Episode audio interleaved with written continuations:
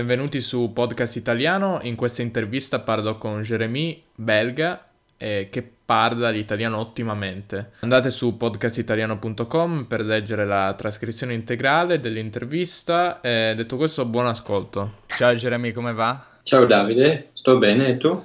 Anch'io molto bene, sono contento finalmente di fare questa intervista con te um, perché sei una delle persone che parlano l'italiano meglio tra le persone che conosco, quindi sono, sono, sempre molto stupito di quanto ti interessi l'Italia, ciò che succede, le notizie, la cultura in generale. E vorrei iniziare chiedendoti magari di fare una breve introduzione su di te, su sì, certo. cosa, cosa fai nella vita, cosa hai studiato. Allora, eh, come hai detto tu, mi chiamo Jeremy. Ho, prima, di tutto, prima, di tutto, scusa, da dove vieni?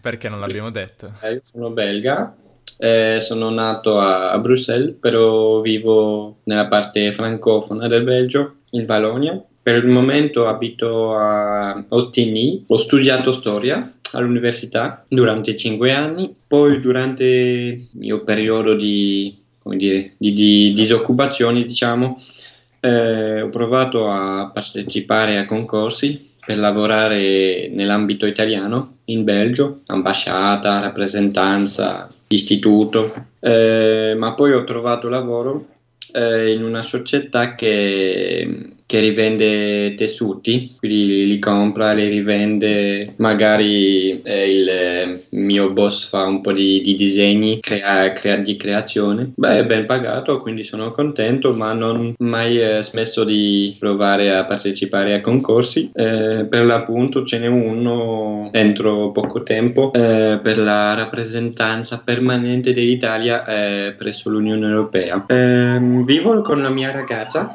da quattro anni e mezzo. Sì, quindi l'italiano per te è sì, una parte sì. importante della tua vita, sì. si può dire così. Sì, eh, ho trovato lavoro in un ambito molto diverso, però a un certo punto era quasi la, mio, la mia ragione di... Di vita. Eh, sì, sì. quindi tornando un po' indietro, tu hai studiato storia all'università, dicevi, però Studiavi già l'italiano? Sì, ho cominciato a studiare l'italiano nel mio ultimo anno scolastico. Stavamo per fare una gita eh, in Italia, eh, a Venezia, Firenze, Siena e mi sono detto perché... Tu e la tua ragazza? No, mia ragazza la conosco da 4 anni e mezzo, quindi era da nel 2005-2006, quindi 10 anni fa ho cominciato a imparare l'italiano per poter parlare con la gente, cavarmela da, da, da, solo in Italia e poi non ho smesso. Ho fatto questa scelta da, da solo, quindi non era un'obbligazione imposta dai professori, ma l'ho scelta io e ho seguito un corso di sera, un'ora, un'ora e mezzo a settimana. Si può dire che l'italiano, la scelta dell'italiano sia legata in qualche modo alla storia oppure no? Cioè ti ha aiutato l'italiano al magari eh, anche a studiare la storia, sei più interessato alla storia magari dell'Italia? Allora, all'inizio era una scelta separata, quindi non aveva quasi niente a vedere con, con una storia, poi con i miei studi mi ha aiutato nel ehm, consultare qualche opera in italiano su, sul mio argomento di, di, tesi. Quindi ti interessa, non so, anche la cultura? È, è qualcosa che utilizzi che per te rappresenta un interesse che ti aiuta anche a migliorare il tuo italiano, immagino? Sì, certo. Per l'appunto ho letto qualche anno fa eh, la storia d'Italia di, di Montanelli, quindi leggo spesso i due, i due interessi, le due passioni. Dato che hai menzionato appunto un libro, volevo chiederti che ruolo ricopre la lettura in italiano per te, ehm, che eh, libri consiglieresti magari a chi non è al tuo livello ma chi ha iniziato da meno tempo, perché io penso che la lettura sia molto importante, eh, sì, sì. magari eh. soprattutto a un livello già più avanzato per migliorare, per aumentare le parole conosciute, però cosa consiglieresti? Per me la lettura è essenziale, soprattutto in italiano, ma anche in altre lingue, come in inglese. In italiano, quindi consiglierei addirittura la, la storia di, d'Italia di, di Indro Montanelli, perché secondo me un, per qualcuno che ha un livello intermedio quasi avanzato è già è di una lingua abbastanza semplice che poi ti fa scoprire come dire l'identità storica di, di un paese con qualche nota d'umorismo e penso che l'autore sia stato non attaccato ma criticato per questa opera di, di divulgazione dalla cosiddetta opinione pubblica non opinione no, al contrario ma dalla comunità scientifica storica perché non indicava mm-hmm. sempre le sue sue fonti, eccetera. Ma lui dice che il, il suo pubblico eh, era il, eh, lo scopo della sua opera, quindi non, la divulgazione è una lingua abbastanza semplice, credo. È un'opera abbastanza lunga, quindi ci sono diversi volumi e può pare a prima vista fastidioso, ma ne, ma ne vale la pena. E invece altri libri, non so, per chi ha iniziato da meno tempo, c'è qualcosa che potresti consigliare? Magari i fumetti. I fumetti c'è, c'è l'aspetto ludic, ehm, ludico, ludico eh, in più che ti aiuta a imparare e ancora adesso lo faccio con il fumetto Asterix. Ogni ah. tanto leggo una, un fumetto in italiano, ho comprato l'ultimo eh, alla libreria, era in italiano, quindi ne ho approfittato. Volevo chiederti mm, per quanto riguarda film, serie tv, televisione, qual è il tuo, il tuo approccio? Li guardi, li guardi con sottotitoli in italiano senza nessun sottotitolo o in francese? Allora. Come ti muovi in questo? All'inizio guardavo senza titoli perché avevo solo potevo guardare solo Rai 1 quindi all'inizio non capivo un granché a forza di perseverare di ascoltare sempre ho, ho potuto guardare e capire i film e le serie senza titoli sottotitoli scusa. Um, quindi adesso no, li guardo senza difficoltà senza i sottotitoli. Non ti dava mm, frustrazione eh, questa sensazione di capire magari, non so, 30% o non so perché a me è una delle cose che piacciono di meno. Guardare qualcosa, magari dire ok, adesso so un po' la lingua, proviamo a guardare la televisione o qualcosa senza sottotitoli e poi ti accorgi che capisci comunque ancora poco. Sì, sì. È abbastanza frustrante, soprattutto all'inizio quando hai il dizionario a portata di mano e poi consulti, consulti e finisci per, per non seguire non più il film perché sei sempre nel, nel, dizionario, però ne vale la pena, è necessario e l'ho fatto per italiano e non... è il miglior modo secondo me è sempre ascoltare, ascoltare, leggere anche se non capisci perché devi abituarti alla, alla musica della lingua per quanto riguarda la, la, eh, l'ascolto ma anche alla, al ritmo de, della lettura. E per quanto riguarda invece il parlato, parlare con eh, altre persone, beh, ci sono molte idee, c'è chi inizia a parlare fin da subito, magari sa dire poche cose, sa fare conversazioni su temi molto appunto del più e del meno, il tempo, come ti chiami, quanti anni hai, cosa fai. Qual è il tuo approccio? Cosa hai fatto tu personalmente? Quando hai iniziato a parlare l'italiano? Eh, sono piuttosto riservato, quindi ho preso un po' più di tempo per cominciare a veramente parlare, eh, perché questo atto richiede certo, una certa dose di sì, sicurezza nei propri mezzi. Sì. Sì. sì, sì. E ancora il mio difetto è cercare come dire ciò che voglio dire e quindi prende più tempo de, di magari qualcuno che non, non ha paura e, e, parla subito anche con, con, errori. Quindi immagino tu abbia praticato molto l'italiano, anche parlato. Con corrispondenti, con te, con altri, c'è una persona in particolare alla quale penso che ho conosciuto quasi fin dall'inizio e con cui ho ancora qualche contatto anche se più dispersi, diciamo, nel tempo. È molto importante perché ti, ti, ti obbliga a parlare o a scrivere se non puoi fare una videochiamata. Sì, è, un... è qualcosa che ti, ti, mette anche sotto pressione, può essere qualcosa di negativo per alcuni, però sicuramente ti aiuta a sì. pensare sul momento. Sì, esatto, a appropriarti la struttura della lingua. Passando invece a un altro tema, eh, solitamente chi impara l'italiano, ma in generale qualsiasi altra lingua,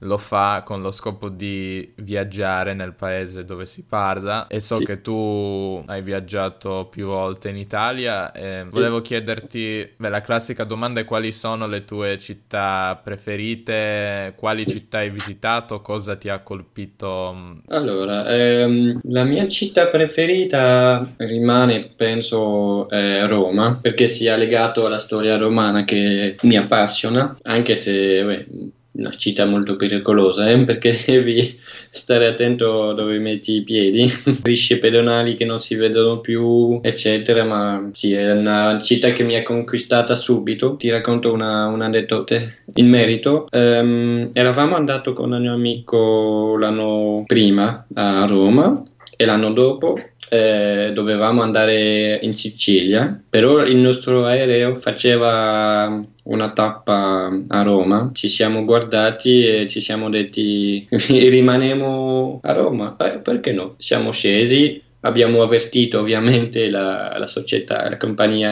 aerea, e abbiamo trovato una, un albergo e siamo rimasti a Roma. Quindi sì, un grande fascino, ma per l'aspetto del centro storico eh, medioevale, anche legato alla mia passione per la storia, e mi è piaciuta anche Mantova. Perché Mantova? È anche un po' per le stesse ragioni che ho provato per, per Siena, e poi è quando ci sono andato con mia ragazza questa volta era una città calma mi è piaciuta anche la, l'entrata in città quando attraversi il fiume veramente una, una vista impressionante sì, impressionante. Anche quando siamo usciti dalla città per la stessa strada, abbiamo guardato indietro, era il, il sole si stava, stava tramontando, era veramente una vista bellissima. Però non posso giudicare di più eh, la città perché ci siamo rimasti qualche ore. Beh, poche ore, ma comunque sì, ti hanno lasciato delle belle memorie. Sì, sì. E eh. anche per finire Venezia mi è piaciuta perché prima di andarci con la scuola scuola pensavo che aveva una reputazione troppo turistica, o la città de- degli innamorati, eccetera, eccetera. Sì, sì. Eh, sai, e poi quando ci sono stato mm, mi è, mi è piaciuta molto. Sì, sì, e invece Firenze no?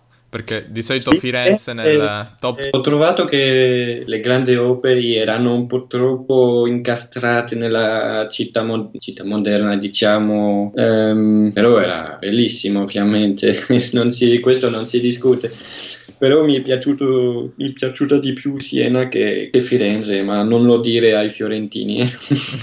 no, so meglio che... non dirlo. Sì, ci sono molte rivalità, campanilismi, come si dice in italiano, tra città, città, città, regione, regione, sì. Sì, ad esempio tra Pisa e Livorno, penso, Siena, Firenze.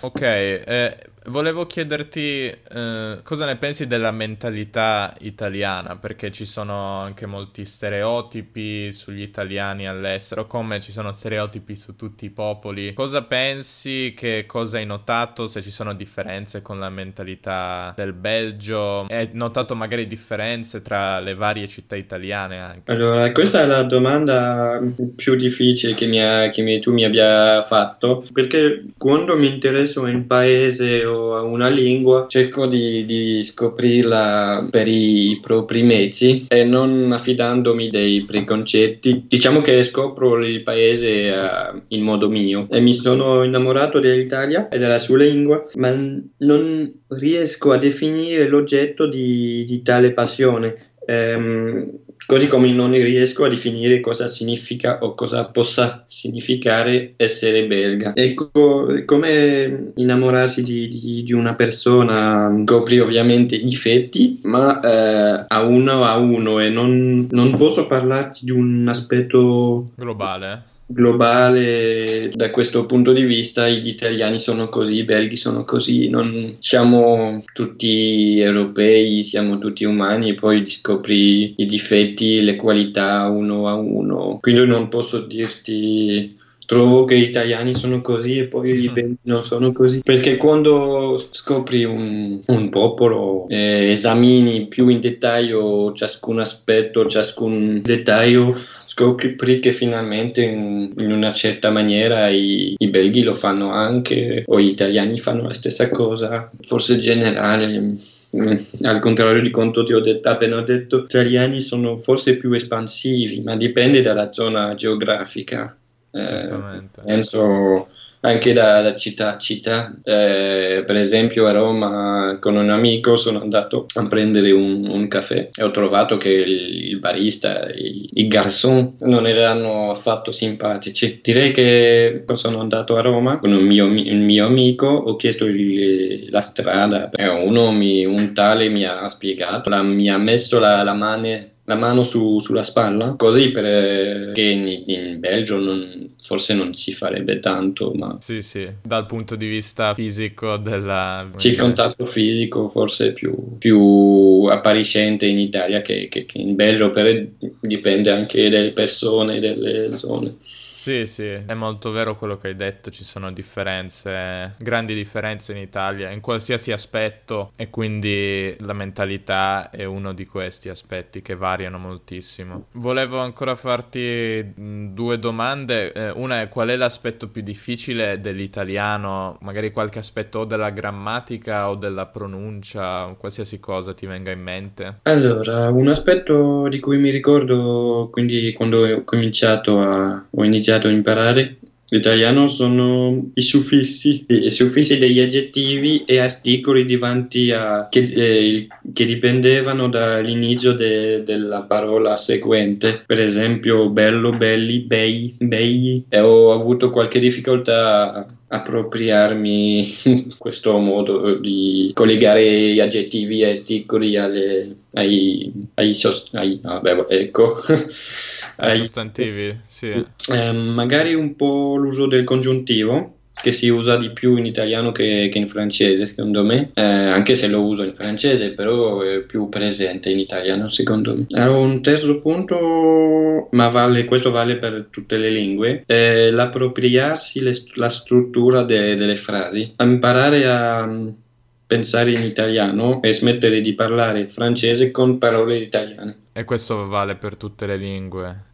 È, è, difficile, è molto più difficile utilizzare quell'espressione che magari capisci senza problemi se senti, ma che sono un po' diverse dalla tua lingua e quindi utilizzarle di tua spontanea volontà o sì, che ti esatto. vengano automaticamente in testa è una cosa diversa da, dal capirle. Allora, in conclusione, volevo chiederti quali consigli daresti a una persona che, che sta iniziando o che impara, impara già l'italiano da un po' di tempo, se hai due tre consigli che ti senti di dare? Allora, ma questo vale per tutti i livelli, eh, ascoltare, ascoltare, ascoltare, sempre abituarsi, assuefarsi eh, alla musica della lingua. Sì. Anche se non si capisce tutto e se può essere un po' frustrante. E fare la stessa cosa con, con la lettura, provare ad avere un dizionario anche di, di tasca sempre a portata di mano eh, usare YouTube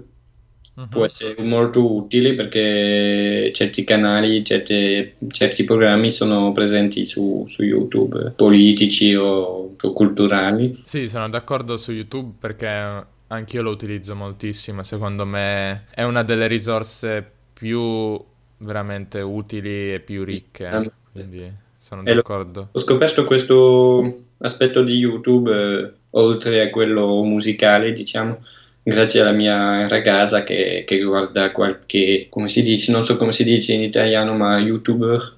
YouTuber. Eh, diciamo youtuber. Se si ha il tempo, ovviamente, un ultimo consiglio sarebbe di trovare, cercare corrispondenti. Per esempio sul sito Student, Student of the World, Tandem Exchange, così impari a parlare spontaneamente. È un linguaggio abbastanza semplice perché parli con una vera persona che, che ti aiuta a scoprire la vita quotidiana nel paese eh, legato alla lingua che studi. Sono anche molto motivanti gli scambi con persone vere Sì, sì, sì. Va bene, Jeremy, ti ringrazio per, um, per questa intervista, è venuta molto lunga e um, spero che però possa essere interessante. Eh, per le persone che ci ascoltano. Penso che sia molto importante ascoltare interviste, conversazioni di questo tipo, almeno personalmente a me piace molto anche ascoltare come parlano delle persone, mi piace che ci sia un'interazione, quindi mm, ti ringrazio nuovamente e... Mh, ti ringrazio anch'io. Buona giornata, ci vediamo nella prossima intervista.